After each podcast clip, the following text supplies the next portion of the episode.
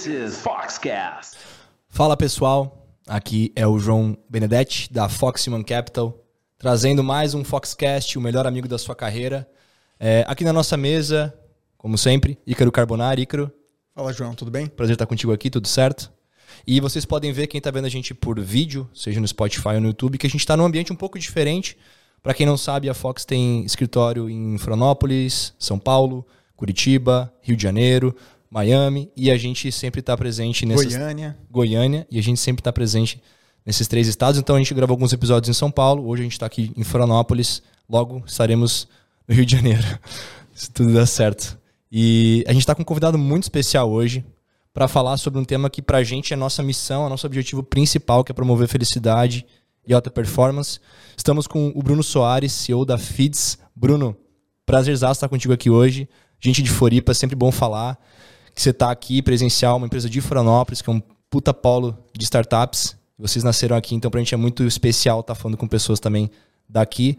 E a gente queria que você contasse um pouquinho de ti, começar se apresentando e logo a gente vai para esse papo aí. Então. Excelente. Pessoal, muito prazer estar aqui, muito feliz. Né? A gente está com um relacionamento trocando ideias, Feeds e Fox há alguns Sim. anos já, né? Temos alguns amigos em comuns, que bom. Obrigado pelo convite.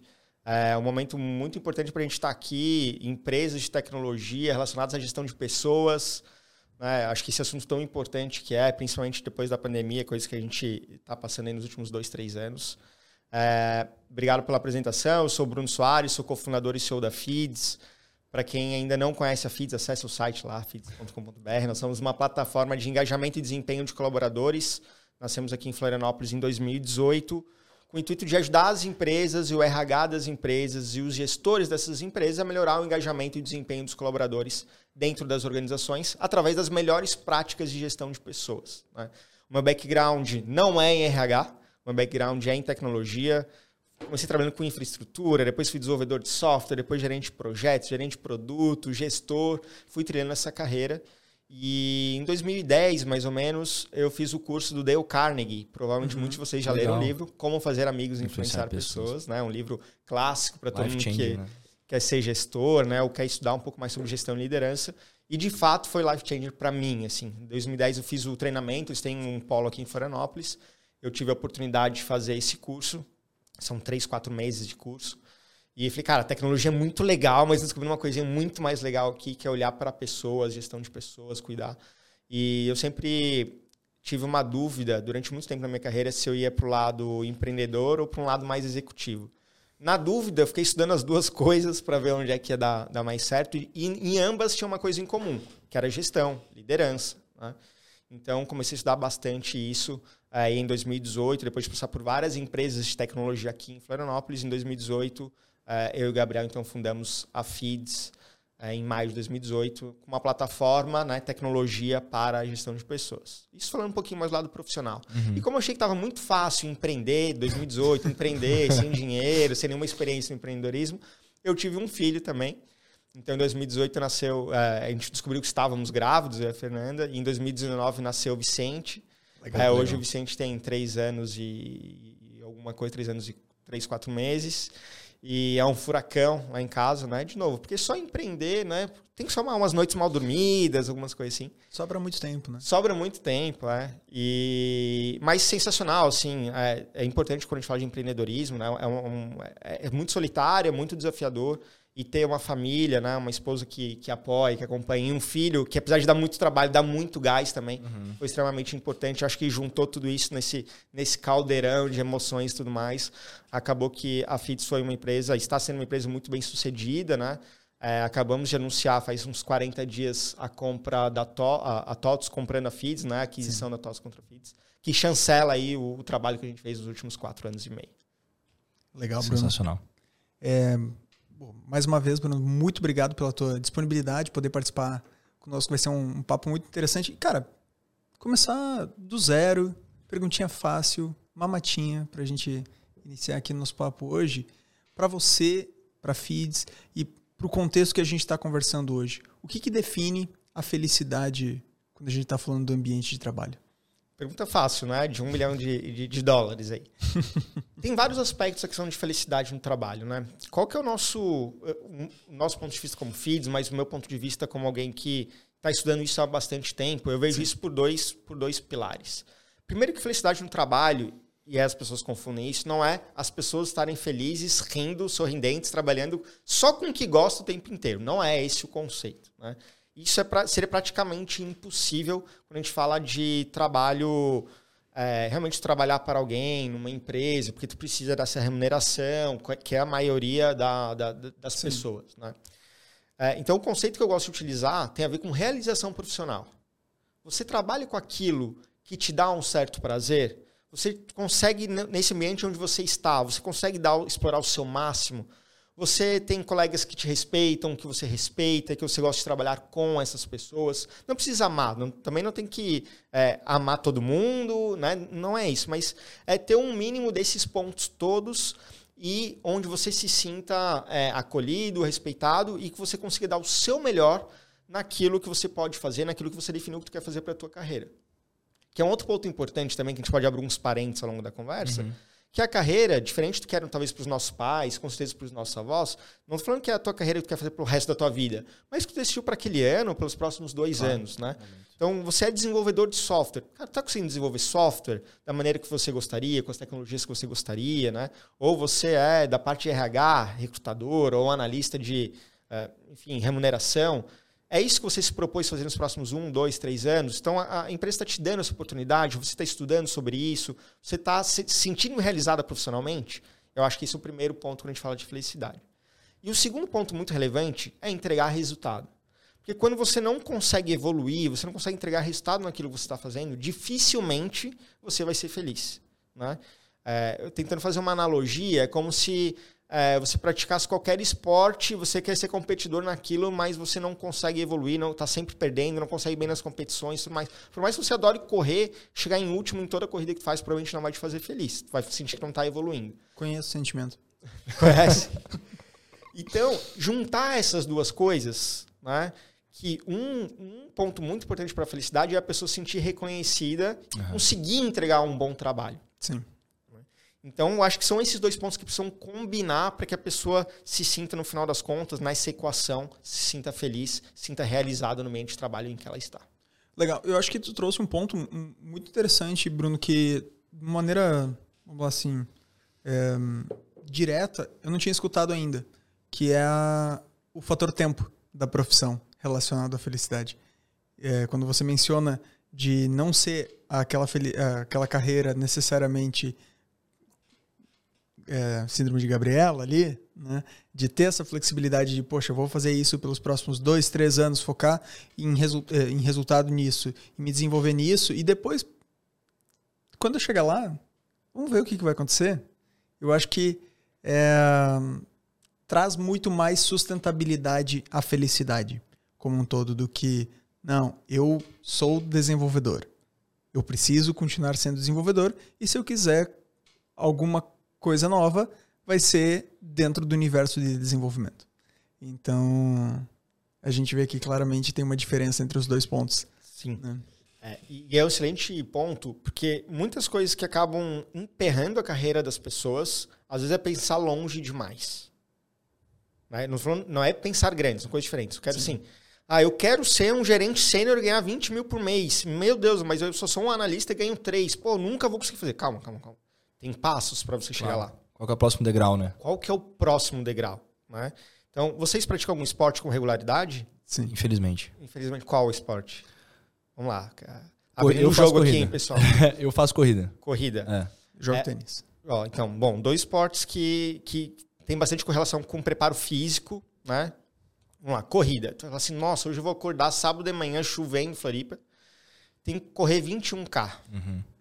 Cara, se tu pensar nisso, 5 e meia da manhã, tu fala, nem a pau que eu vou correr 21K agora. Sim, agora você, cara, o próximo passo qual que é? Cara, é botar a roupa de corrida uhum. e tomar um café. Esse é o próximo passo. Né? O próximo passo é, depois de fazer isso, é, puta, entrar no carro e ir até a beira-mar, porque uhum. eu vou começar correndo de lá. O próximo passo é correr os primeiros 2 km, depois os 5. Né? É, eu estou começando na corrida, Legal. E aí, final de semana agora teve a corrida uh, da circuito das estações, tá? Fui correndo os primeiros 5 km. Lá em São Paulo? Não, aqui, aqui em Floripa. Ah, também tem aqui. É. E e eu fui muito pensando nisso, assim. Era, ia ser a primeira corrida que eu ia fazer. Falei, cara, não posso ficar pensando nos 5 km, porque Uhum. senão pode ser que eu fique com isso a cabeça. Pra, que- pra quem não corre, pessoal, assim, 80% do problema é psicológico, porque a tua cabeça começa a te maltratar e tudo Uhum. mais. E tênis, eu, eu joguei tênis é, há alguns anos, mesma coisa, assim, né? Fala assim, Total. é, tem uma fala do Google que é muito boa, que ele fala assim, eu entrava no jogo contra o Agassi e eu sabia que eu ia ganhar. Ponto. E aí, do outro lado, o Agassi provavelmente olhava pro Google e falava, cara, não tem como ganhar do Google, né? O jogo foi perdido ali, né? E no tênis, que é um jogo solitário também, assim como na corrida, é, é muito você contra você mesmo, né? E aí, qual Isso que era... Deu pra ver, desculpa te interromper, Bruno. Deu pra ver claramente na final de Roland Garros esse ano. Da, da entrada do Casper Ruud contra o, contra o Nadal. A maneira que eles entraram. Né, o, o Postura, Nadal aquecendo rude. igual um doido. Aham. burocrático, parecia um Que é diplomata. travado, entrando. né? Travado. Nadal completamente encharcado, correndo, suando, pulando, etc. É. Ganhou ali. E, e- e os jogos são individuais, né? A corrida e o tênis são dois esportes individuais, é, refletem muito mais, deixam isso mais em, mais Sim. em evidência, né? E aí eu fui pra corrida e pensei, assim, cara, preciso correr um km. E aí uma coisa que eu fiz que mudou, olha só que engraçado, quem, quem tá correndo e tá nos assistindo vai entender. O, o meu Strava tava para botar o, o pace a cada um quilômetro. Ele falava, ó, já rodou um quilômetro. Uhum. E eu, eu, e eu, como sou muito iniciante, um quilômetro parecia uma eternidade para mim. Daí eu descobri que no Strava estava para botar a cada 500 metros. Legal. Então, a- o feedback foi muito mais rápido. Pô, já passou 500 metros. Pô, que massa, só mais 500. Só mais 500. E aí a gente pode fazer o link com alto desempenho dentro das organizações. A pessoa que fica um ano sem receber feedback, ela vai se desenvolver muito menos do que aquela pessoa que recebe com maior frequência, né? Escalamos meio rápido aqui o assunto, mas é que, é, é que o link foi muito esse. Quando eu comecei a correr a cada 500 metros, o feedback foi vendo, cara, só mais 500 metros, teu pace está legal, continua. Né? Então isso foi muito, muito, muito bacana. Claro. Que legal. Deixa eu só. eh, eu sei que, que você gosta muito, que o Bruno gosta muito de leitura também, mas como que é o nome da. Daquele livro Do livro do Murakami? contando? Isso. É, o que eu falo quando eu falo de corrida? Não conheço o livro. Do, Murakami é um, enfim, William introduziu esse, esse autor pra gente e ele tem um livro sensacional sobre corrida. Ele tem vários livros muito bons. Um deles sobre corrida e basicamente ele fala como pra ele é correr. E ele traz uma reflexão, assim, para quem gosta de correr, ele traz várias reflexões que tu se sente totalmente ali. Por exemplo, essa de estar chovendo. Ele fala, cara, tinha dias que tava chovendo que eu não tinha a menor vontade de sair de casa pra correr. Mas eu ia, e quando eu chegava em casa, aquele papo meio clichê, mas pô, ainda bem que eu fui. E todas as provas que ele fazia, tu ia se identificando, se identificando, e tu começa a perceber que, pô, ele é um cara normal, ele conseguia fazer aquelas coisas, eu também, também consigo, assim. Então, pra quem gosta de correr, fica, puta, indicação, um ótimo livro, super rápido, e identificação quase 100%, assim. O único problema é que o cara correu já 100 km, né? Uma prova de 100 km. Então, assim, aí nessa parte você não se identifica tanto, né? Porque, pô, 100 km mais, ótimo livro. Eu gostei da. É 36? Que ele saiu um dia. É, ele, ele nunca tinha feito uma maratona, né? E aí ele já tinha corrido uma vez 36 quilômetros. De brincadeira, você fala, ah, vou sair pra correr uns 20 e tal, vou ver quanto eu consigo. Porque acontece isso, né? Enfim, a gente saiu um pouco do, indo pro outro lado aqui, mas você começa a correr às vezes 5, aí você tá bem, corre 7, aí você tá bem, às vezes corre 10. E ele estava nesse processo também. Começou a correr 20, correu 25. Quando eu vi, ele tava correndo 36 foi o máximo dele. Depois ele foi correr uma maratona. Ele falou, depois do, 30, do 36 quilômetro é uma zona sombria, eu não sei o que, que tem depois disso.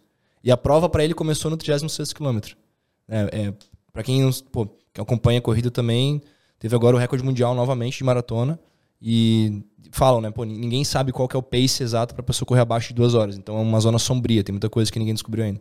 Mas é só uma, uma historinha aqui, um paralelo para amantes de esportes. É, agora sim, a gente falou sobre felicidade, né? Então, e, a gente já linkou pra- logo com performance também, que a pessoa ter feedbacks constantes, seja trabalhar one-on-one, PDI, para poder continuar evoluindo.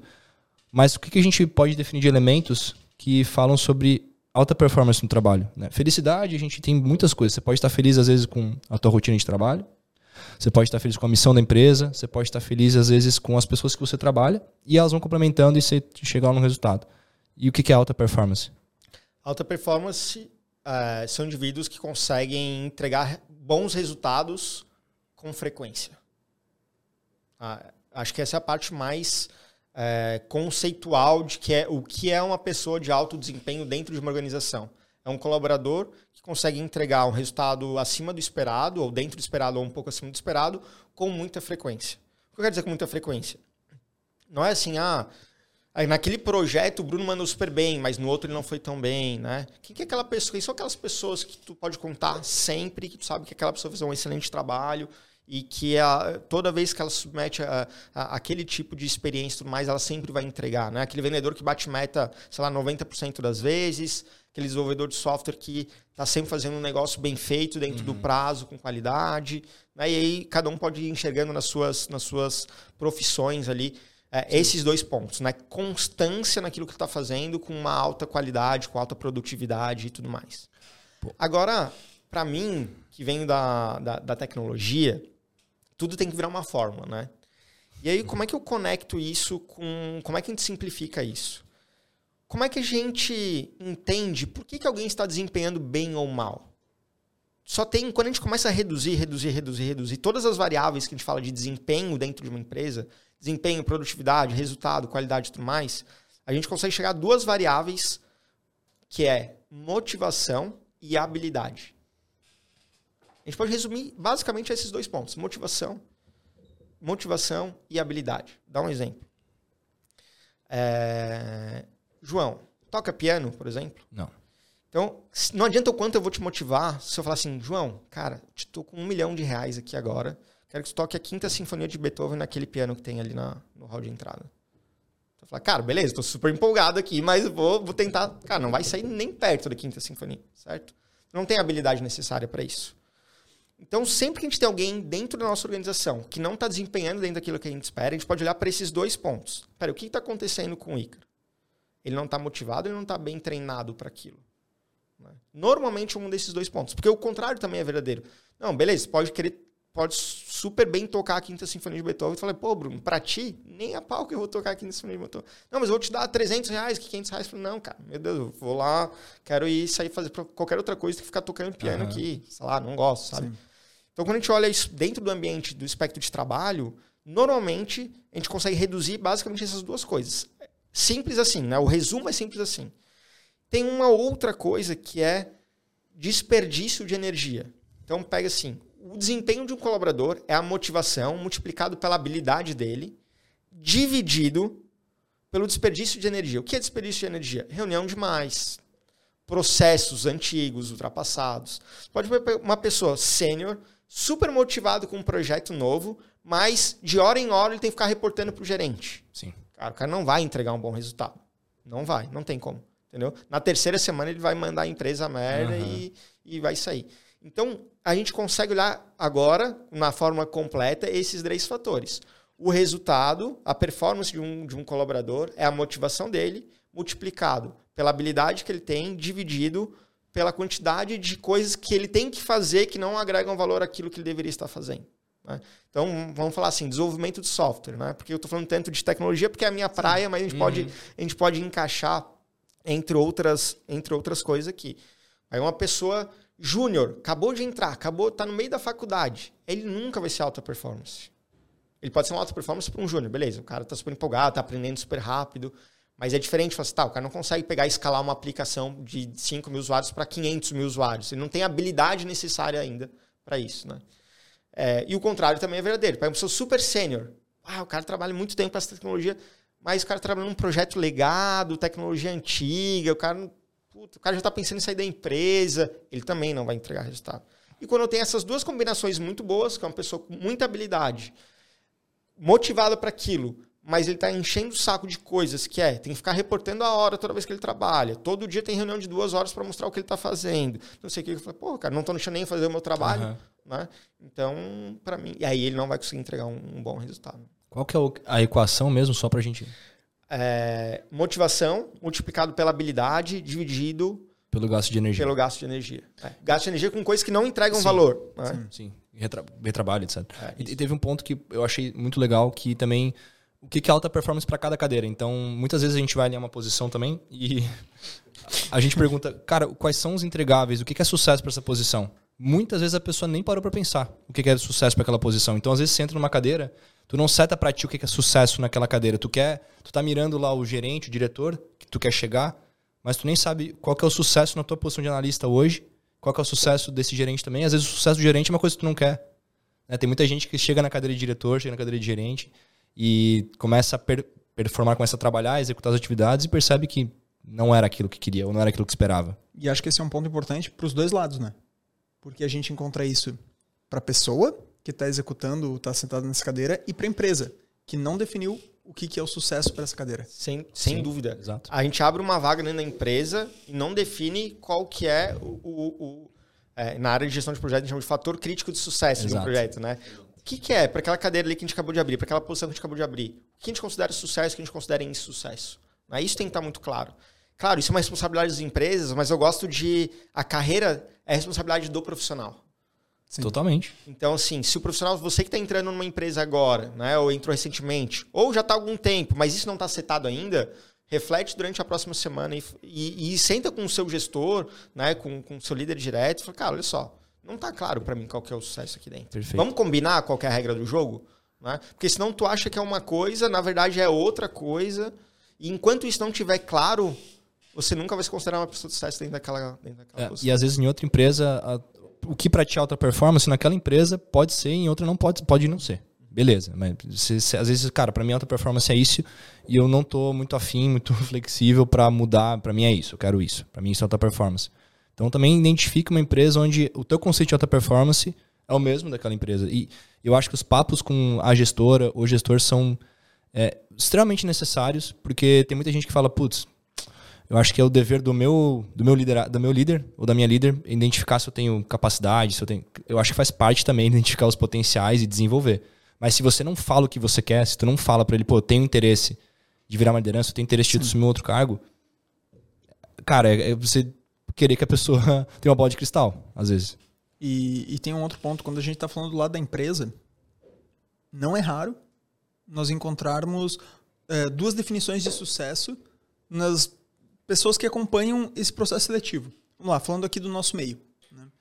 É, como que funciona o alinhamento de uma posição aqui dentro da Fox? Nós sentamos com o RH da empresa e o, o- o gestor direto da, da posição. Né? Então, um tech manager, um, enfim, falando do universo de tecnologia, CTO, etc. É muito comum o, o indicador de sucesso da cadeira que está sendo recrutada não ser o mesmo para o RH e para o gestor direto. Então, já começa de uma maneira... A pessoa já entra de uma maneira que, poxa, não está bem claro qual é o próximo passo. Então, pode parecer algo ah, superficial, né, no, no primeiro ponto, ah, simples de resolver. Cara, não, não é. É, já diria o Da Vinci, né, que o último grau da sofisticação é simplicidade. Então, pô, resolver esse primeiro ponto antes de abrir uma posição, colocar alguém para dentro, é, trabalhar internamente para essa pessoa ter o, não vou nem falar o mínimo, mas que tenha condições de se desenvolver e desempenhar o que é esperado dela e não cobrar algo que, pô, tá cobrando banana de uma macieira. Esse é um ponto muito legal, porque a gente trabalha com avaliação de desempenho dentro das empresas, né? Sim. E aí as pessoas falam, não, eu preciso de avaliação de desempenho, eu preciso de avaliação de desempenho. Tá, mas o que que é desempenho? O que é desempenho para essas pessoas aqui? Aí Isso tem que estar muito claro. E às vezes não foi combinado no, no começo do jogo. E aí vai ser combinado só no, no final do ano. Tem empresas que ainda rodam avaliação de desempenho só uma vez por ano. Né? Infelizmente, enfim, são práticas mais, mais antigas, mais ultrapassadas, mas aí chega lá no final do ano, o Bruno, pô, empolgado, arrasei esse ano, né? Se duvidar, ainda vai, tem PLR relacionado a essa avaliação de desempenho. E aí o gestor fala assim: não, Bruno, cara, ficou um pouquinho abaixo da média, porque era pra te ter feito 10 gols, mas, cara, eu achei que era zagueiro até agora. Tipo, como assim, né? Então, é bem, bem complicado. Dá pra abrir uma caixa de ferramentas Pois é. nesse sentido, né? Eu, eu acho que é um bom momento até pra gente linkar com aquela pergunta que. Agora é um, é um mistério, né? Como que a gente cria então e mantém times felizes de alta performance? Aí, aí é só. Tem, o pessoal tem que pagar ali no ticketzinho no, no YouTube. É, no YouTube. Só para close friends agora. né? É, são várias coisas. Começa com o básico bem feito. Tá? É, de- de- desde, desde o início disso que a gente está falando, assim, é- é, o básico bem feito precisa ser estruturado. Ou seja, para cada posição dentro da empresa, as expectativas precisam estar alinhadas. Esse é o maior gap. Tá? Isso é um dos maiores desafios dentro das empresas na relação empresa para com o colaborador na relação líder-liderança. Tá? Líder-liderado. É, alinhamento de expectativas. O que está sendo esperado para cada posição? Porque é muita variedade de posição. Tem é, múltiplos cargos com múltiplas senioridades. E isso tudo dá um, Né? Se a gente for multiplicar todas as, as, todas as variações, vai dar, vai dar um, um, número muito grande. Então, ficar alinhando as expectativas, de fato, é, é bem difícil. O segundo é montar uma estratégia de gestão onde consiga garantir ou usar as melhores práticas que, de maneira geral, garanta um bom desempenho e um bom resultado dessas equipes. O que eu quero dizer é que as empresas estão muito preocupadas em organizar no crescimento estratégias, por exemplo, de crescimento, aquisição de cliente, contratação e tudo mais. Tá, mas qual que é a tua estratégia de comunicação, de alinhamento e de gestão? Qual que é as cerimônias? Quais são as cerimônias mais importantes? Vou dar um exemplo. É, vou pegar o time de vendas, que eu acho que o time de vendas, o time de vendas normalmente é o time mais tangível, mais palpável relacionado a resultado. resultado. Apesar de eu não ser gestor comercial. Tá? Mas normalmente a gente sabe, cara, tem um vendedor que a meta é vender 10 carros, por exemplo. É, a média da equipe é 10, tu vai ter os outliers que estão vendendo 12, 15, 18, 20, e tu tem as pessoas que vão vender um pouquinho abaixo da meta. Uhum. Né? É, quais são as melhores cerimônias para isso? É garantir que a meta esteja muito clara. Então, a gente está falando de alinhamento de expectativas. Segundo, a gente está falando de motivação e habilidade. Então, beleza, a direção está clara, a meta é 10. As pessoas sabem vender esse carro? Vamos pegar falar de carro aqui, porque eu acho que é um bem que todo mundo Sim. conhece, já, já comprou, já, com certeza já andou num, né? Na, na maioria das vezes. Assim, a pessoa sabe vender esse carro? Quantos litros tem o porta-mala? Qual que é o pneu? Esse carro é recomendado para quem? Para família, para pessoas solteiras? Quem que é o ICP desse carro? Né? É, enfim, são conceitos que a gente ouve muito falar, mas se entrar numa concessionária e perguntar isso para um vendedor, por exemplo, não, não, nem, vai ter, nem vai ter ideia, porque ele está acostumado a tentar empurrar as coisas, uhum. né? Tem melhorado, mas ainda na, na, prática, assim. Uma coisa mais agressiva, né? É. E... Então, vamos lá. Eu falei do, do elemento de expectativas, agora a gente está falando de habilidade. Então, a habilidade é a pessoa sabe vender aquele produto, ela conhece o ICP, ela conhece a, a melhor funcionalidade, ela, ela, sabe entregar, vender a proposta de valor daquele veículo, né? É, tá, um, não, não, não deveria ser possível vender o mesmo carro para uma pessoa de 25 anos, solteira, que é, quer sair para arranjar alguém na balada, do que para uma família com quatro pessoas, um casal com duas crianças, por exemplo. Não deveria ser o mesmo perfil de, de, carro. Então, tu pode. E, e as concessionárias têm produtos para esses Sim. públicos, né? Então tem que ter essa habilidade. E aí o terceiro ponto é a motivação. Tá, o vendedor ganha bem aqui. Se ele vender mais, ele vai ganhar mais. Né? Então, essa estrutura é o arroz com feijão para todas as posições dentro da empresa. Uhum. Alinhamento de expectativa, garantir que todo mundo está treinado para fazer aquilo. Né? E dentro das empresas de SaaS, tem surgido ultimamente, é, sei lá, nos últimos cinco anos, essa figura do que a gente chama de enablement. Né? É a pessoa que habilita as pessoas a estarem prontas para a sua função. Então, a gente tem o Sales Enablement, CS Enablement, né? são posições que giram muito. Sim. Então, há habilidades técnicas específicas para aquelas posições. Então, a gente precisa ter dentro das, das organizações uma estrutura de gestão de pessoas que habilitem, que destravem as habilidades para cada uma dessas funções. E por, por, por terceira posição, a motivação. E aí tu falou uma coisa legal no começo, que é, é, vocês dois citaram isso, a gente falou um pouco de felicidade, de motivação, que está ligado com o propósito da empresa está conectado com o meu propósito. Né? Eu gosto dos meus colegas, eu me dou bem com o meu líder, né? eu tenho bons relacionamentos aqui dentro, eu faço o que de maneira geral eu gosto, o que eu estou prevendo para minha carreira. Eu sou bem remunerado em relação à minha expectativa. Então, tudo isso é importante. Eu tenho pagamento de bônus, aí tem motivação, outros Sim. tipos de motivações extrínsecas, né? É, que daí daria um outro podcast só para falar sobre, só sobre isso. Mas a gente tem que ter esse, esse, esse aqui é o, o alicerce de tudo isso. Depois a gente vem para uma próxima camada, que são as cerimônias de gestão. Então, eu preciso acompanhar semanalmente, dentro de um time de vendas, se está todo mundo dentro das metas, dentro do esperado versus realizado, por exemplo. Porque normalmente as metas são mensais, né? Então, se eu começo a olhar só uma vez por mês, não vai adiantar. Vou olhar, ah, o Bruno bateu ou não bateu, né? O João bateu ou não bateu. Muito, muito tarde, vai ser um, um indicador atrasado. Então, toda semana a gente tem que olhar para isso. Segundo, puta, eu tô vendo que o Bruno tá perdendo muita venda complexa, né? Assim, aqueles carros importados ali, quando cai na mão do Bruno, o Bruno não consegue vender. Pô, falta treinamento ali. Então, se eu tenho um acompanhamento mais próximo, não é necessariamente microgestão, se eu tenho um acompanhamento mais próximo, eu vou detectar isso de uma forma mais rápida e eu consigo ir lá e intervir. Por isso que essas cerimônias, esse, essa estrutura de comunicação, de alinhamento, é muito importante. Como é que a gente faz na FIDS para ser mais, mais prático? Né? Todos os gestores, uh, eu tenho uma status report dois tipos de status report. A gente tem uma da, toda segunda-feira, das 11 ao meio-dia, com todos os, todos, toda a alta liderança da empresa, uhum. onde todo mundo fala 5, 7 minutos, como é que foi a semana anterior, highlights, lowlights, né? o que está indo bem, o que foi bem, o que não foi bem, onde é estão os pontos de preocupação e quais estão os principais indicadores da área. Todas as áreas fazem isso. Eles fazem isso com seus liderados também toda semana, toda segunda-feira normalmente. Além disso, eu faço um status report de 30 a 45 minutos com cada um deles toda semana também. E além disso, a gente tem as one-on-ones, uma vez por mês, e uma reunião toda segunda-feira com todo mundo da empresa passando o status. Bruno, mas você não está perdendo muito tempo parando todo mundo para conversar? É, sim, mas a gente não considera isso overhead. Desculpa, pessoal. Imagina. Tem que parar para água aqui. Mas, Bruno, você não está perdendo muito tempo com isso? Sim, a gente investe bastante tempo nisso. Porque a pior coisa que pode ter é alguém acelerado indo para uma direção oposta do que aquilo que a gente gostaria de estar indo. Então, isso é muito importante. É melhor andar 80 km por hora para a direção certa do que estar tá 200 por hora para a direção errada. Então, toda essa parte de alinhamento, de para onde é que a gente está indo. Uma, uma, frase que eu uso muito, pessoal, vou até olhar para a câmera para que é assim: não existe over communication. Ou seja, não existe esse negócio, nossa, sair da feeds porque o Bruno repete as mesmas coisas o tempo todo. Não existe. Tá? Não existe. A comunicação para as coisas core precisa ser repetida infinitamente. Toda semana a gente fala do nosso propósito, dos nossos valores. Toda virada de trimestre, a gente tem a hamburgada, que é uma das nossas cerimônias lá dentro da FITS. Eu falo do nosso propósito, da nossa estratégia, da nossa meta. A gente fala da nossa meta toda semana.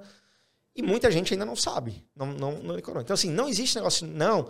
Já falei no início do ano e, e fechou, todo mundo entendeu. Cara, é toda semana, cada 15 dias, é, tem que repetir, repetir, repetir, repetir, repetir porque senão a galera não, não, não sube. E normal, tá? Não é assim, ah, o meu time é pior, eles não, não entendem. Não, é, ou o time é melhor, entende mais rápido. Não, realmente precisa estressar essa parte da comunicação. Cara, que demais. É... A gente tem conversado muito sobre isso, tanto dentro, fora, com cliente, com parceiro, com candidato. É algo que a gente acaba encontrando, é... principalmente por, por aqui dentro da Fox nós atuamos com posições de média e alta gerência. É todo o processo, de alguma forma, a gente vai entrar no tópico gestão. Né? Então, essas é, as cerimônias, as rotinas, como que a gestão é feita, seja na empresa ou pelo, pelo candidato, né, no caso, é, é realizada, é um ponto crucial. Então, a gente sempre escuta muita coisa, muita coisa diferente, muita coisa boa, muita coisa ruim. É, enfim, é legal quando, quando a gente escuta alguma coisa é, que está muito alinhada com o que a, que a gente busca praticar, né? com que, enfim, é, com o que a gente acredita, de Exato. fato. Mas, Bruno, é, tu falou das, das cerimônias principais, tu falou de propósito, tu falou de valores.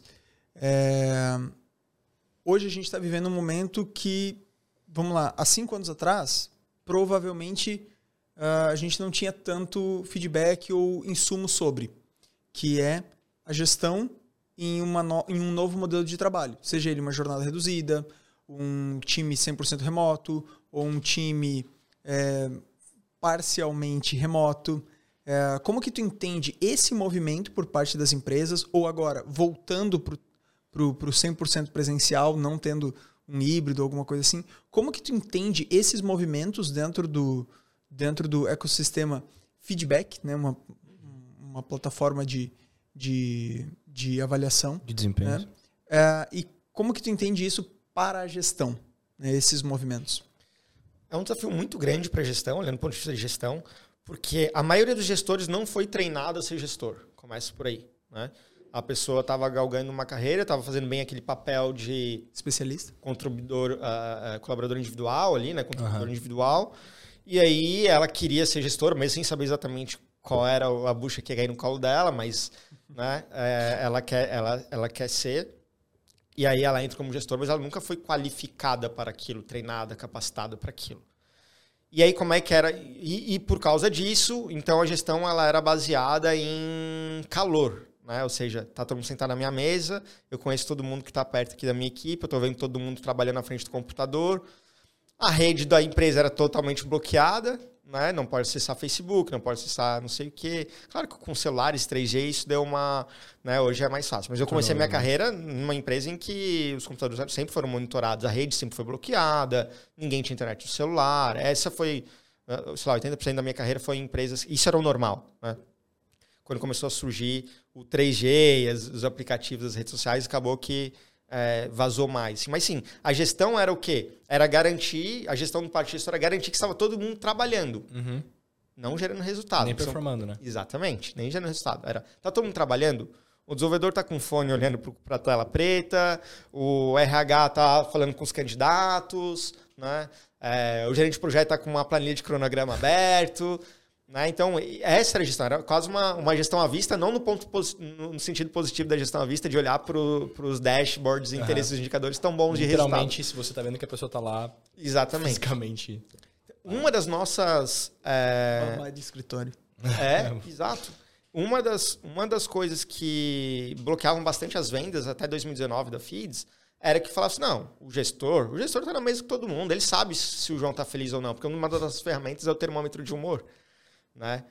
E aí a pessoa vai lá todo dia e diz como é que ele está se dizendo. Mas para que, que eu vou saber? Se eu olhar, olha, o João tá, eu, tô, eu estou no escritório, vi o João, ele está sorrindo ou não está sorrindo? Ele tá, né? Tá feliz ou não está feliz? Quando foi para a pandemia e foi todo mundo para o home office, né? De todo mundo para as empresas que podem fazer isso, claro, o grande Sim. varejo não foi, empresas de serviço não foram e tal. Perdeu isso, aí a galera ficou com medo. Aí começou a contratar um monte de ferramenta para tentar buscar as informações que só tinha no. Transformação digital, né? É, o pessoal o que, acelerou mais? Que né? é. Não sabia o que era transformação nem o que era digital. É. Chama. Bota a ferramenta, vamos botar, contratar, não sei o quê. Enfim, vamos lá. É, daí, tipo assim, ah, sobe, ah, mas é em nuvem. Ah, não, a gente não pode acessar nada em nuvem, né? Libera então o Fire. Ah, não, mas aí tem que ir para a área de TI, uhum. que é externa. Puta, foi maior trabalho isso para muitas das empresas. Né?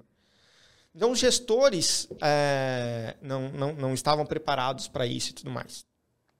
O que eu vejo é que grande parte das, das empresas, por causa disso que a gente falou, eu fiquei uns 50 minutos agora conceituando a, a, a não formação dos gestores como no papel de gestor, é, a maioria das empresas não funcionou no remoto. Grande parte das empresas não funcionou no remoto.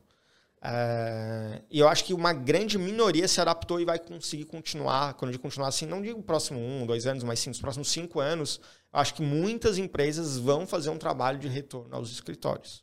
Tá? Porque exige, ou, ou a gente vai, ou a empresa vai ter essa consciência e vai tentar capacitar todo mundo nesse, nesse modelo de trabalho, porque é diferente, são perfis profissionais diferentes, pessoas com mais autonomia, pessoas com, que, que, sabem lidar com autonomia, com flexibilidade e tudo mais. Tá? E eu acho que é isso que vai acontecer. Vai voltar. Já está acontecendo, tu mesmo comentou, já está acontecendo já. uma migração. Né? Volta só um dia, volta só dois. Eu tenho vários amigos que já voltaram a empresa inteira. Isso por parte do, do colaborador também. Tem gente que nos processa para a gente fala, cara, eu gostaria de uma oportunidade que fosse pelo menos híbrida. Conviver com a galera. Né? Principalmente no, enfim, nas áreas que, que eu tenho contato é, eu vejo bastante gente querendo ter pelo menos algum encontro, assim, não é 100% remoto. Esse é o ponto. As pessoas estão querendo usar a palavra, do meu ponto de vista, super certeira, que é as pessoas querem ter um encontro, elas não querem ir escritório trabalhar. É. é. E aí está mudando o conceito de escritório. O conceito de escritório, para muitas das empresas, e a FIDS é uma delas, ninguém precisa mais trabalhar na FIDS, mas tem um ponto físico de encontro. Então, por exemplo, a gente tem mais da metade dos colaboradores é, moram em outros estados é, do Brasil. A gente tem dos 150, uns 70 e 75 que moram fora de Santa Catarina. Uhum. E quando o pessoal vem para Floripa, porque o pessoal combina com os colegas Sim. aqui e tudo mais, eles vão trabalhar lá no escritório da FIDS. Ou o pessoal combina quinta ou sexta-feira que já estende um happy hour. Um grande coworking. É, exatamente. Um grande coworking, porque é um momento de interação, de conversa, de brincadeira, de gerar relacionamento, mas não necessariamente um ponto de, de trabalho. E a minha crença, pessoal, isso é, é, é bem pessoal, isso não representa necessariamente é, o que a gente está fazendo na Feeds, mas uma crença é, que eu digo que a gente vai fazer na Feeds é porque a Feeds se decidiu que nós, nós fomos para o remoto com 15 colaboradores, estamos com 150. Então a Feeds já na, praticamente nasceu o remoto, se a gente olhar estatisticamente falando os números, né? Então a gente se adaptou super bem, a gente melhorou muito os nossos processos, hoje a gente é uma empresa super boa para se trabalhar remoto e tudo mais. Mas eu acho que daqui um, alguns anos, sei lá, daqui dois, cinco anos, vai ter uma, uma enxurrada de artigos científicos, acadêmicos falando, dos malefícios do home office para as pessoas. Essa é a minha, essa é a minha aposta. E tem um vídeo do Malcolm Gladwell, não sei se vocês uh, viram, Do um escritor Outliers, né? é, do Outliers, autor do Outliers, e ele dá uma entrevista no podcast falando algo bem parecido, assim. O ser humano é um ser humano social. É, tudo isso que foi falado sobre, ah, as pessoas agora têm mais tempo, eu não preciso mais duas horas de deslocamento, eu vou para academia, eu vou Aham. almoçar na casa da minha mãe. Cara, nada disso aconteceu. A maioria das pessoas estão é, assistindo mais tempo de internet, de rede social, de Netflix, do que de fato fazendo as coisas que seriam saudáveis para elas substituir esse tempo. E elas ficaram muito mais distantes dos colegas. Ela tinha uma vida social dentro da empresa. Mas sai para almoçar com amigo, conta uma, uma história, ouve uma história, e isso tudo no remoto se dissipou bastante. Né? É, eu vejo até mesmo aqui por dentro, aqui dentro da Fox, né? E da Fox Floripa especificamente, que, que tem a galera que vem no escritório em um dia específico da semana já combinado para ir num restaurante específico, porque naquele restaurante específico, naquele dia da semana, tem aquela sobremesa específica e é o ponto de encontro. Ocasionalmente é na terça-feira. né? Então. Né, João? Já faz um merchan aí que é a sobremesa, o restaurante. O pessoal, quem quiser encontrar o pessoal da Fox. Comeu uma tortinha de limão. Tinha de limão, boa. Tortinha de limão tava ótimo. É, hoje, no caso, foi, né? Esse dia. Mas, pô, eu, eu, eu percebo, assim, que no discurso que tu foi trazendo, primeiro, eu vejo que tem muita gente que fala que ama o, o remoto e pra mim parece aquela meio história de vida de Instagram, assim, sabe? Que não reflete a realidade. Você vai ver, tipo, não parece estar tão bem assim. Mas tem muita gente que fala hoje, putz, cara, eu não gosto de presencial porque eu não, eu não, não rendo. Eu escuto muito isso, tipo, gente falando que presencialmente não rende. E eu fico pensando, pô, mas antes a pessoa não rendia, será? Né, Tem muita empresa que melhorou muitos resultados na pandemia. A a Fox foi um caso, a gente cresceu demais na, pandemia. A própria Feeds, como você falou, 10 vezes de tamanho por, por pessoas, né? Mas a- eu penso até onde que as coisas se confundem, né? Tipo, pô, você não tá indo pra empresa porque você não rende, mas, pô, você precisa estar 100% do tempo, aquelas 8 horas de trabalho, dedicado, rendendo. É um tema meio complexo de, de discorrer, mas eu, eu tenho minhas dúvidas, assim, né? Que eu acho que é importante ter essa interação, esse contato. Ele é saudável. Eu acho que 8 horas por dia, 40 horas por semana, só rendendo, só de fato trabalhando, porque em casa você tá ali. É difícil você estar em casa dando bobeira, assim, se tu tá na frente do computador trabalhando, só trabalhando. Não sei se é muito saudável, né? Mas é opinião, assim. E acho que até o ponto de, de foco. Né? A gente sabe que, cara, não é um achismo. É um estudo. Que o teu foco, ele não é... Não é linear, né? Exato, fica quatro horas é. focado, né? Ele Sim. é cíclico, né? E aí, falando do nosso, do, do nosso trabalho, que atividade core de um headhunter é o quê? Entrevistar. Né? Basicamente, ou entrevistar ou ter algum tipo de conversa de relacionamento com a empresa. Agendas de uma hora de entrevista ou de relacionamento com a empresa, cara, você fazendo oito seguidas, É. esquece. Imagina o- a A oitava vai entrevista. ser. Você estar viajando. Não tem a mínima condição. Focos quase zero. Não, eu acho que. Bom, vai, vai ter um monte. Já tem alguns estudos nisso, né?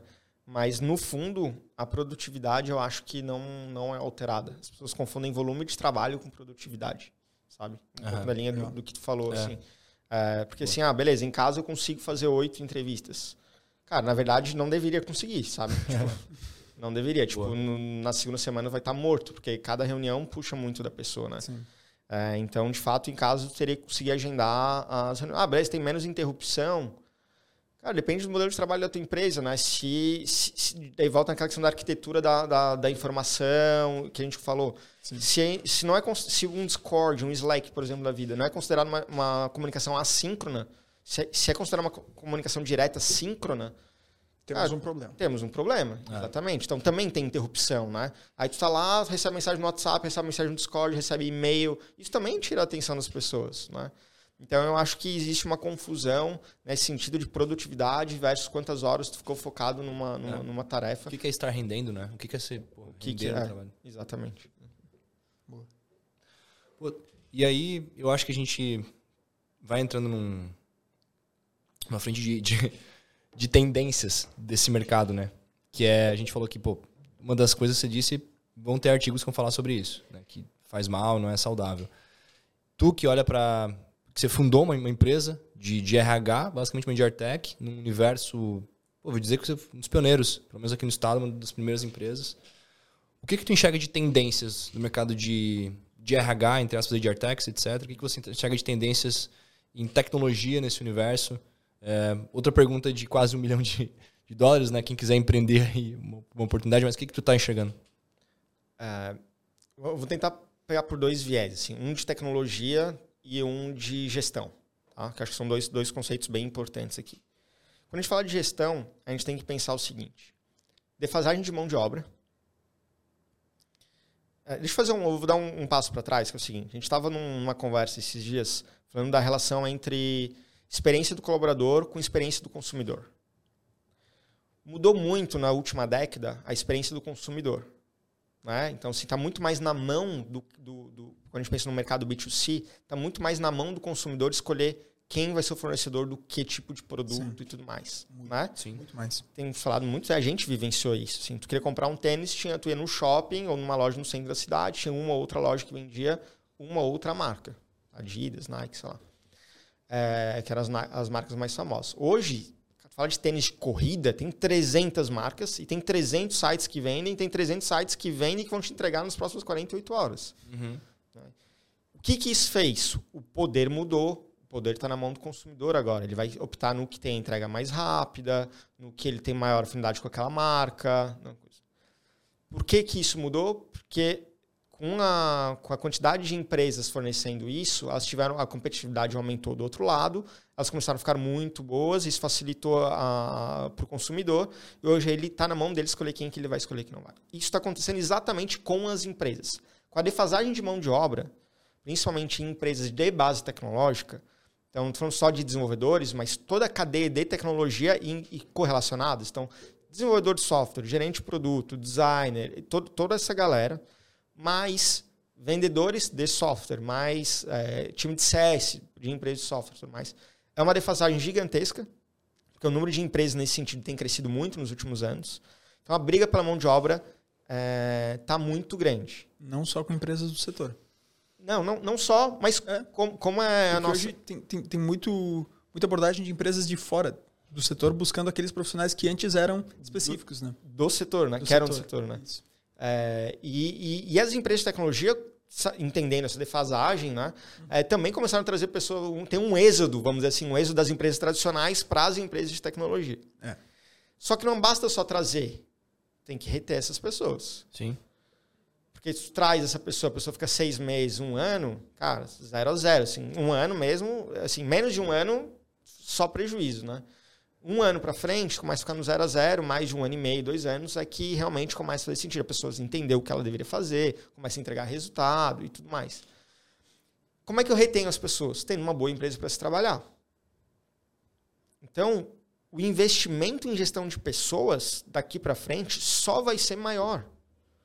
Porque o nível de competitividade entre as empresas, com base tecnológica ou não, mas onde o capital intelectual é muito importante, eu preciso trazer essas pessoas e reter essas pessoas. E só dinheiro a conta não vai fechar.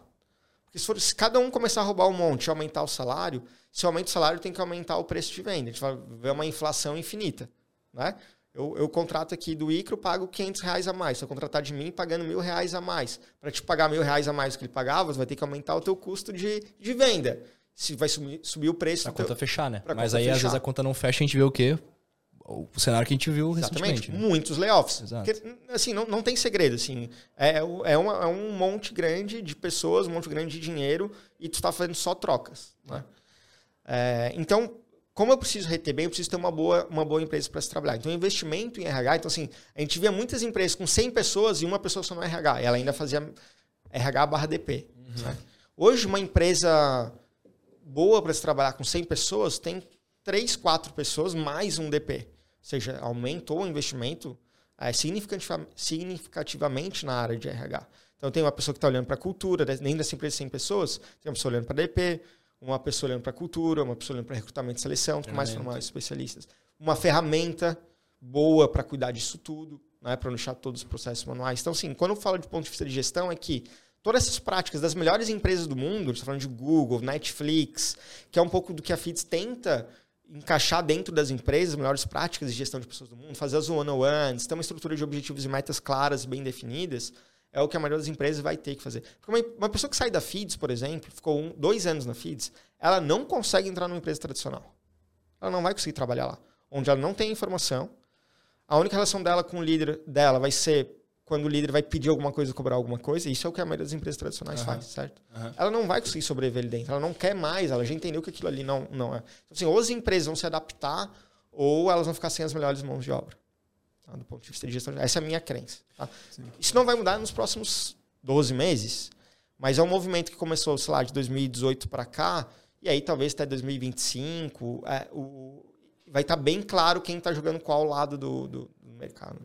Cara, isso a gente vê muito no nosso dia a dia, assim, co- corroboro totalmente contigo, Bruno, porque a gente fala com muita empresa, seja CTO, seja RH, a gente sempre pergunta, né, hoje o que que é a sua pedra no sapato que tira o seu sono, quais são tuas pedras, pedras grandes.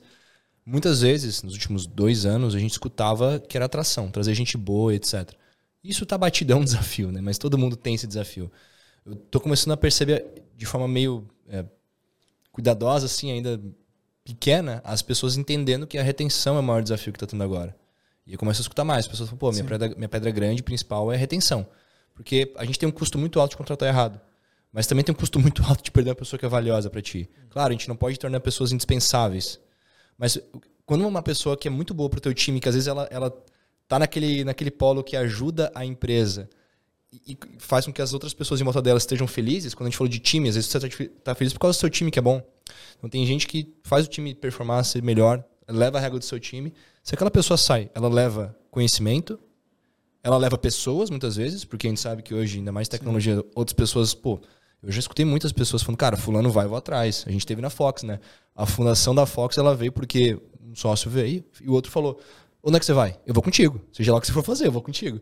Então tem esse poder, pessoas boas têm esse poder. E aí, qual que é o preço de você não reter essa pessoa? Às vezes é muito mais, muito mais caro. Muito alto. Muito alto. Sem dúvida, sem dúvida.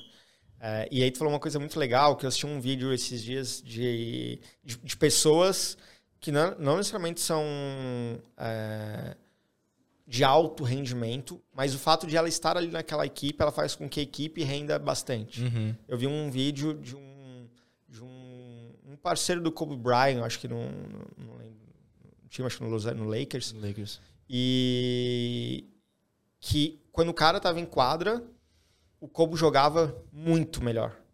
E, tipo assim, é um cara que tipo, quase ninguém conhece o nome do cara. Tipo, beleza, ele era titular do Lakers, enfim, né, é um bom jogador, mas não é uma estrela.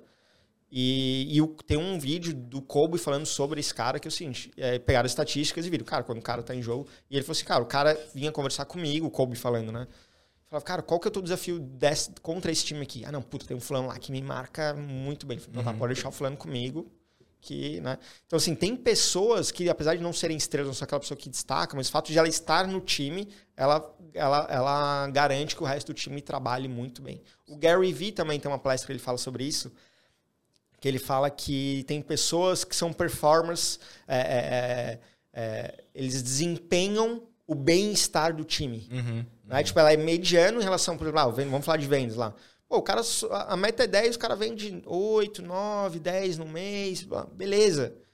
Só que sem ele, o cara lá não tava vendendo 15, 18, não é porque o cara é animado, o cara traz energia pro time, o cara, então, também tem isso. E aí, claro, pessoal, aí, Bruno, como é que eu identifico isso? Cara, não sei. Mas não é fácil, não é um negócio trivial. É por isso que nós somos gestores, é por isso que a gente tem que se qualificar, é por isso que a gente tem que entender, é por isso que a gente tem que fazer as one-on-ones, é por isso que a gente tem que tá- ficar perto do time, né? Não, não tem uma receita de. Não, não tem. Eu acho Daí- que é do, do. Gasol, isso do, do Kobe. Porque eu vi, eu, eu vi essa. Essa entrevista é curtinha, tem É. coisa de 5, 7 minutos, uma coisa assim, né? É, do Gasol. Ele falando. Baita jogador. É. Uma, Eu só ia comentar que, eh, falando nessa questão de pessoas que fazem as outras performarem mais, acho que a gente pergunta, a gente no geral, tô falando pessoas em cadeira de liderança, eh, nesses one-on-ones, eh, você tem uma série de, de books e guias, e tipo, pô, one-on-one perfeito, como fazer um one-on-one, o que trabalhar no one-on-one. E poucos que eu li, assim, perguntas que falam sobre pares. Né? Falar com o seu, seu liderado, pô, você se sente inspirado pelos teus pares? Tu sente que os teus pares ou teu time te levam para um, um outro patamar? Né? Parafraseando o Bruno Henrique aqui, né? Outro patamar. Mas, pô, faz total diferença você olhar pro lado e falar, cara, essa pessoa aqui, eu tenho certeza que se eu grudar nela, pô, eu vou decolar. Né? E, e aí também o ponto de retenção passa por isso. Botar gente boa pra trabalhar ali dentro. Às vezes você tá querendo, putz, estamos aqui num momento complicado, vou ter que cortar, tirar gente boa. Tenha certeza, assim, você vai. pessoa olha pro lado e fala, não tem ninguém aqui do lado que eu me inspiro, que eu sei que eu vou, vou levar, o que, que eu vou fazer? Eu vou para onde tem. E aí eu quero conectar isso com um desafio de fazer isso no remoto, né? Porque. Perfeito. Nossa. Primeiro, volta pro básico lá. O que é, o que é a pessoa mandar bem, né? Pô, se a gente não uhum. combinou, fica complicado entender o que a pessoa. O par normalmente saca meio rápido, né? Porque eu, não é que ele saca meio rápido, ele tem uma expectativa, o par tem expectativa, o colega dessa pessoa tem uma expectativa, uhum. né?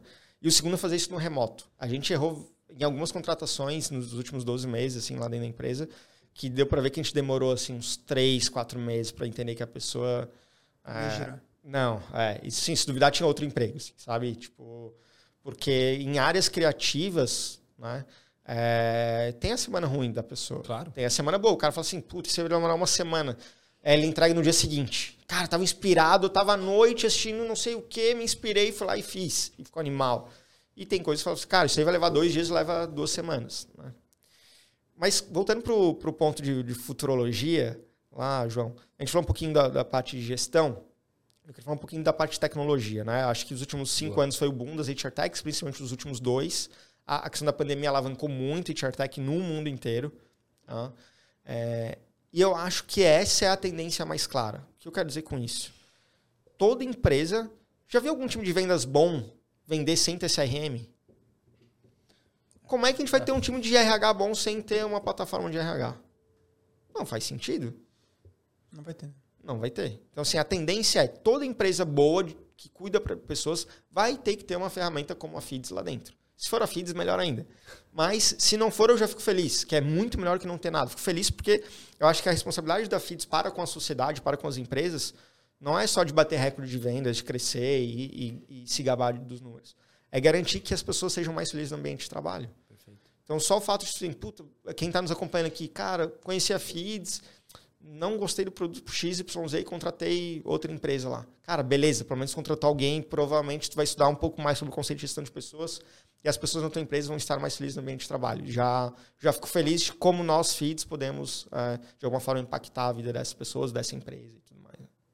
Legal, e eu acho que isso conversa muito com o que nós queremos fazer aqui dentro da Fox, né, João? Totalmente. Muitas vezes a gente fala com empresas também e pergunta, pô, você já teve uma experiência de trabalhar com uma consultoria? E a gente vai na mesma linha. Cara, eu trabalho, eu adoro o trabalho, sei lá, da empresa X. Pô, que massa que você já abriu a cabeça para isso. Que pô, botar um especialista lá para fazer aquela, aquele. entregar aquele resultado ali. Então, para mim, eu acho muito legal.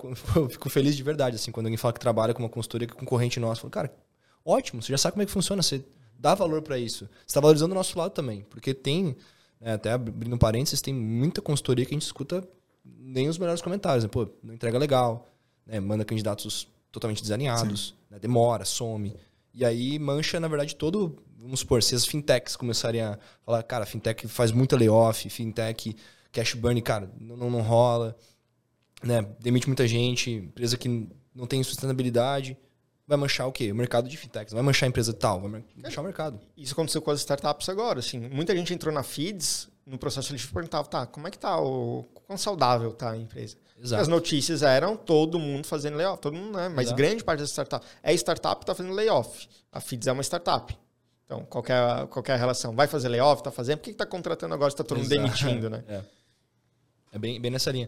E, pô, acho que acho que a gente está caminhando para o final daqui a pouco, né? Sim. Mas só um comentário que eu acho importante que a gente foi trazendo aqui sobre performance. E, e tu falou, por exemplo, a pessoa ela vai lá, uma madrugada, ela teve um puta resultado, se inspirou, entregou um negócio muito bom.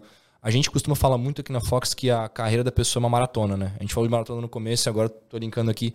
É uma maratona. Então, às vezes, no quilômetro 36, que é lá onde você nunca, nunca viu, você vai ter uma, uma performance péssima. Você vai. O 36 ao 37, 37 ao 38 vai ser horrível. O importante é você sempre conseguir chegar nos 42. Né? Nesse livro do Murakami, ele se orgulha muito que ele fala: Eu nunca caminhei numa maratona. Eu nunca caminhei. E ele falou: escreva na minha lápide. Se algum dia eu morrer, eu quero que escrevam na minha lápide: Eu nunca caminhei. Ou seja, você tá focado ali naquele ponto e, e, entender que é uma maratona, que vão ter meses ruins, que vão ter, às vezes, semestres ruins, trimestres, anos ruins para o seu negócio, para sua performance individual, e mas você conseguir dar, dar esse próximo passo, acho que esse é o ponto importante. Né? Então, não ver a carreira como um salto, né? um sprint. Carreira da pessoa é uma maratona. Né? O que você está fazendo hoje para te deixar melhor no próximo quilômetro, no próximo, próximo quilômetro? E, um mago aqui. E a bala de prata disso é uma pergunta que é bem comum fazerem para mim, assim, qual que é a bala de prata da gestão? E aí a resposta foi o que tu acabou de falar. É que não é uma sprint, é consistência. A bala de prata da gestão é consistência.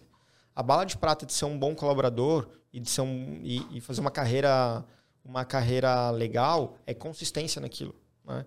É, hoje eu estava lendo uma thread no Twitter e o cara falou assim, ó, é, juntei meu primeiro milhão aos 35 anos sendo, sendo funcionário. E aí ele falou assim, 15 coisas que eu fiz durante 15 anos seguidos. Uhum. Uhum. É, todos esses pontos são discutíveis, tá? Mas eu quero dar uns exemplos, assim. Porque o, o fato, na verdade, é fazer durante 15 anos seguidos uh, o mesmo comportamento. Claro. É. Cara, tipo, não brigar, não, não, não fazer rádio corredor, rádio peão, não ficar alimentando fofoca. É, e o cara foi falando várias coisas, assim, estudando bastante, entregando resultado com consistência. E ele vai falando várias coisas assim. Mas o mais importante de tudo que ele falou assim é, foi fazer isso durante 15 anos. Depois ele entra uma parte de investimento, tipo assim, cara, nunca comprei um carro que. Mercedes, por exemplo, cara, não, ou carros importados. Cara, sempre tive um carrinho simples, uhum. não sei o que, que era o suficiente e tal, né? Mas quando ele fala os, os primeiros 5, 7 tópicos são de profissões da, dentro da, da carreira, eram coisas que a gente sabe que a gente não deveria fazer, mas o difícil não é fazer. O problema é que é o seguinte: às vezes alguém está contando uma fofoquinha, tu quer ir lá e dar um, uma coisinha. Ele falou: não, cara, fiquei 15 anos sem, sem fazer isso, né? Uhum. E aí o gestor, as empresas que ele passou, provavelmente é o comportamento que, que espera. Então, a bala de prata, acho dos dois pontos de vista, como gestor é, e como colaborador, é, é, a consistência, né? Não é, não é fazer uma one-on-one esse mês que vai te tornar um gestor melhor. Agora faz, você tem cinco liderados diretos faz durante um ano seguido, uma one todo mês com cada um dos cinco liderados. São 60 one-on-ones no final do ano. Para quem não fazia nenhum ou fazia muito pouco, tu está 60 one-on-ones na frente, 60 Caramba. vezes melhor do que você era naquele, naquele momento. Né? Tu aprende a fazer one-on-one melhor, tu se relaciona melhor com o seu liderado, né? tu aprende a dar um feedback mais estruturado, porque depois de 60 feedbacks, ou de tanto dar quanto receber, tu aprendeu a dar e receber mais, melhor feedback. Né? Uma relação que eu faço com frequência que a gente já falou várias vezes, a gente falou da frequência de feedback, uhum. da, da, frequência do pace no, né, no, no, no, Strava ali. É igual é, juros compostos. Cara, eu acho que essa é a melhor relação. Eu não lembro onde é que eu vi isso, mas é o seguinte.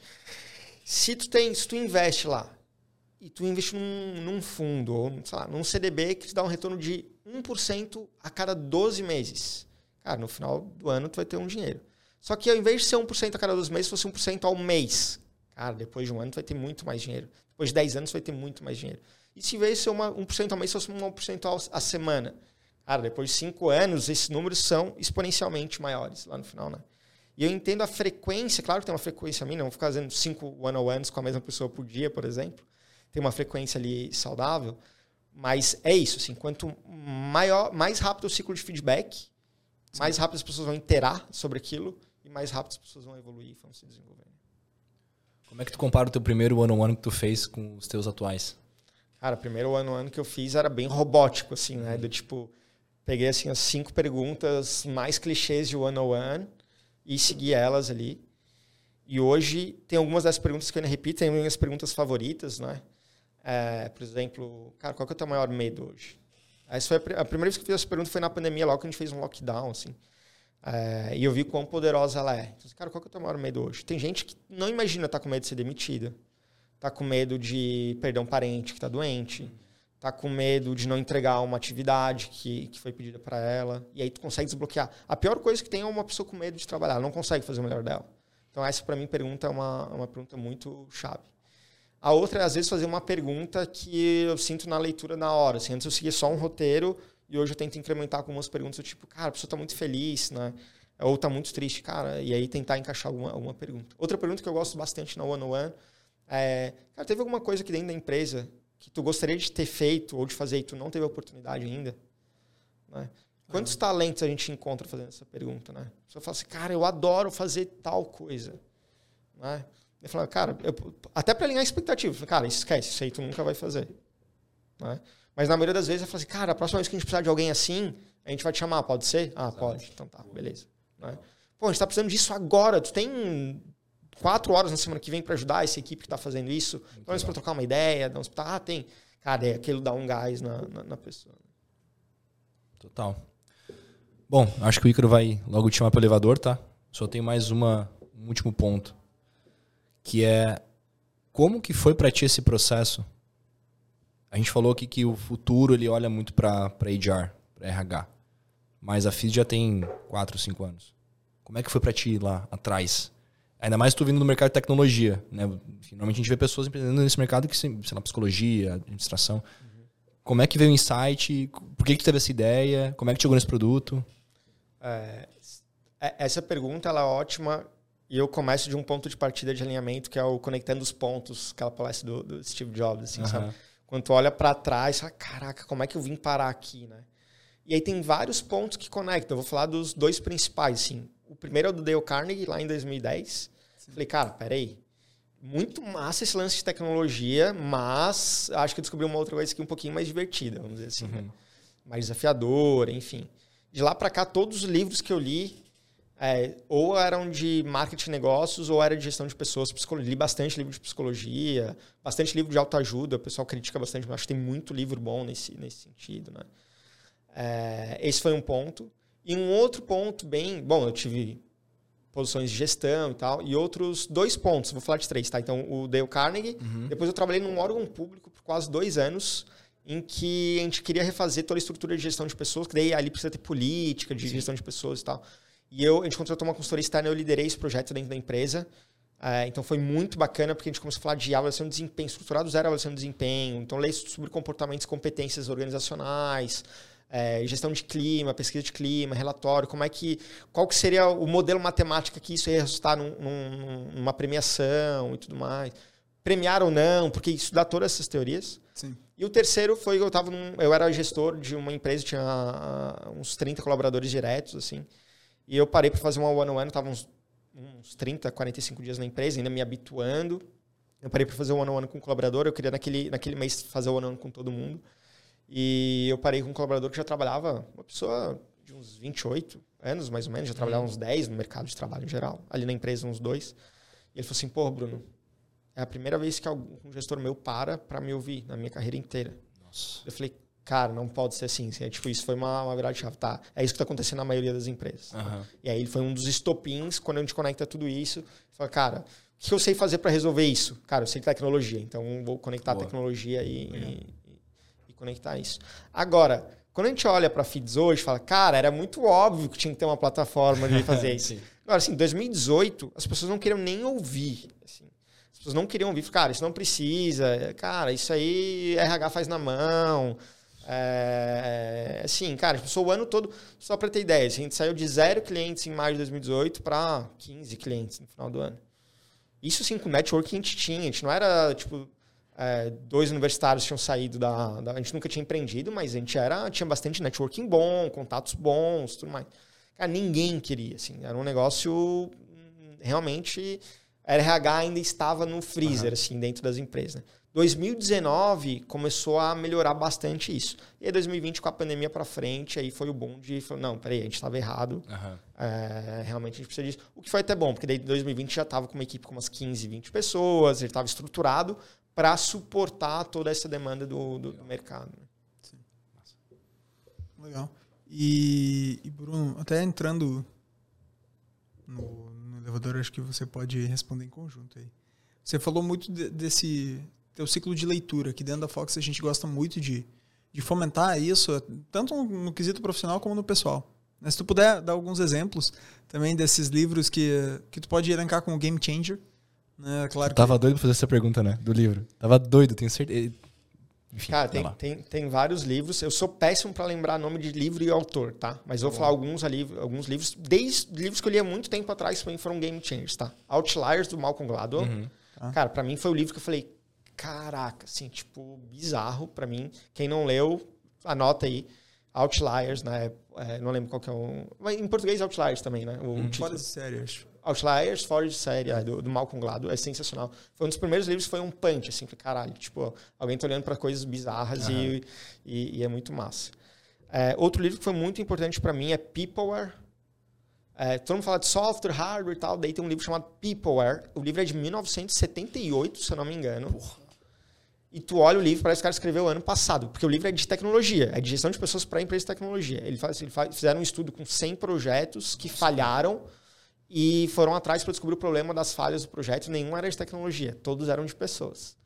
Então, é, assim, tu lê os livros, é, só tem livro, só tem, os, só tem versão usada, assim, então, é, mas vale, tu encontra num sebo virtual, encontra, uhum. encontra ele, tá?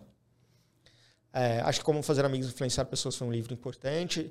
É, eu não acho que ele é super game changer, assim, mas é um livro, é um livro base, assim, de, é. de cabeceira importante para ler, estrutura bem.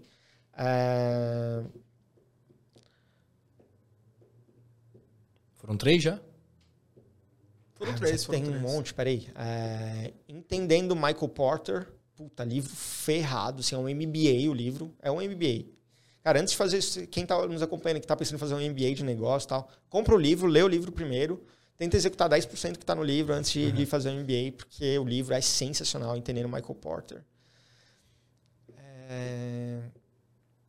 Quem mais? Puta, tinha que ter trazido uma lista, assim, mas acho, acho que esses quatro livros já dá um, um punchzinho legal, assim, já, já dá para mudar bastante a, a mentalidade, enfim, sobre, sobre várias coisas. Legal. Mas, assim, rotina de livro, tá? Eu já li mais, confesso que... Bom, eu acabei de passar por uma estrutura de um M&A, né? é, foram seis, mais de seis meses de, de, de, negociação, trabalhando, sei lá, 12, 14 horas por dia para fazer o, o deal acontecer. É, deu uma reduzida aí nos livros, deu uma reduzida nas atividades físicas também, estou retomando agora as duas coisas. É, eu, eu, gosto de ler normalmente dois livros, mais ou menos ao mesmo tempo. Então, leio lá, dois livros a cada dois meses, pelo menos um livro por mês. De pace, o pace é um livro por mês, mais ou menos.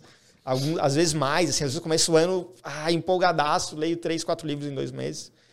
É, e normalmente, às vezes, um, um, livro um pouco mais técnico um pouco mais de. de Faço a mesma coisa. É uma, uma, ficção, uma biografia, uma coisa não, assim. É, biografia. Ficção não consigo, cara. Assim, não consigo. Já peguei livros clássicos, assim, tem que ler, né? Tipo, Revolta de Atlas. É, Putz, não, não. Acho que Revolta de Atlas, eu tenho. São três livros, eu acho a versão que eu tenho. Assim, cheguei na metade do segundo, não consegui terminar. Né? São livros clássicos, uhum. deveria ter lido, mas não, não, não consegui. Biografia eu. Um livro bom para começar de ficção é o, o, o, compilado do Senhor dos Anéis. Mais é, ou menos de boa. 1.400 páginas. Tranquilo, o cara termina com Ler. Uhum. Antes de segurar o Eu sou uma pessoa muito pragmática. Assim, o cara começa uma página toda para falar: o Bruno estava lá, sentado é. de branco, numa cadeira. Eu falei, pô, eu passo para a próxima página. Né? eu gosto. Já eu, pô. Ah, é, totalmente, totalmente perfil. O cara pega um, um, Martin da vida, né? Um George Martin. Cara, se delicia. Mas, entrando agora em definitivo no, no elevador, né? A gente tava aqui só esperando ele chegar.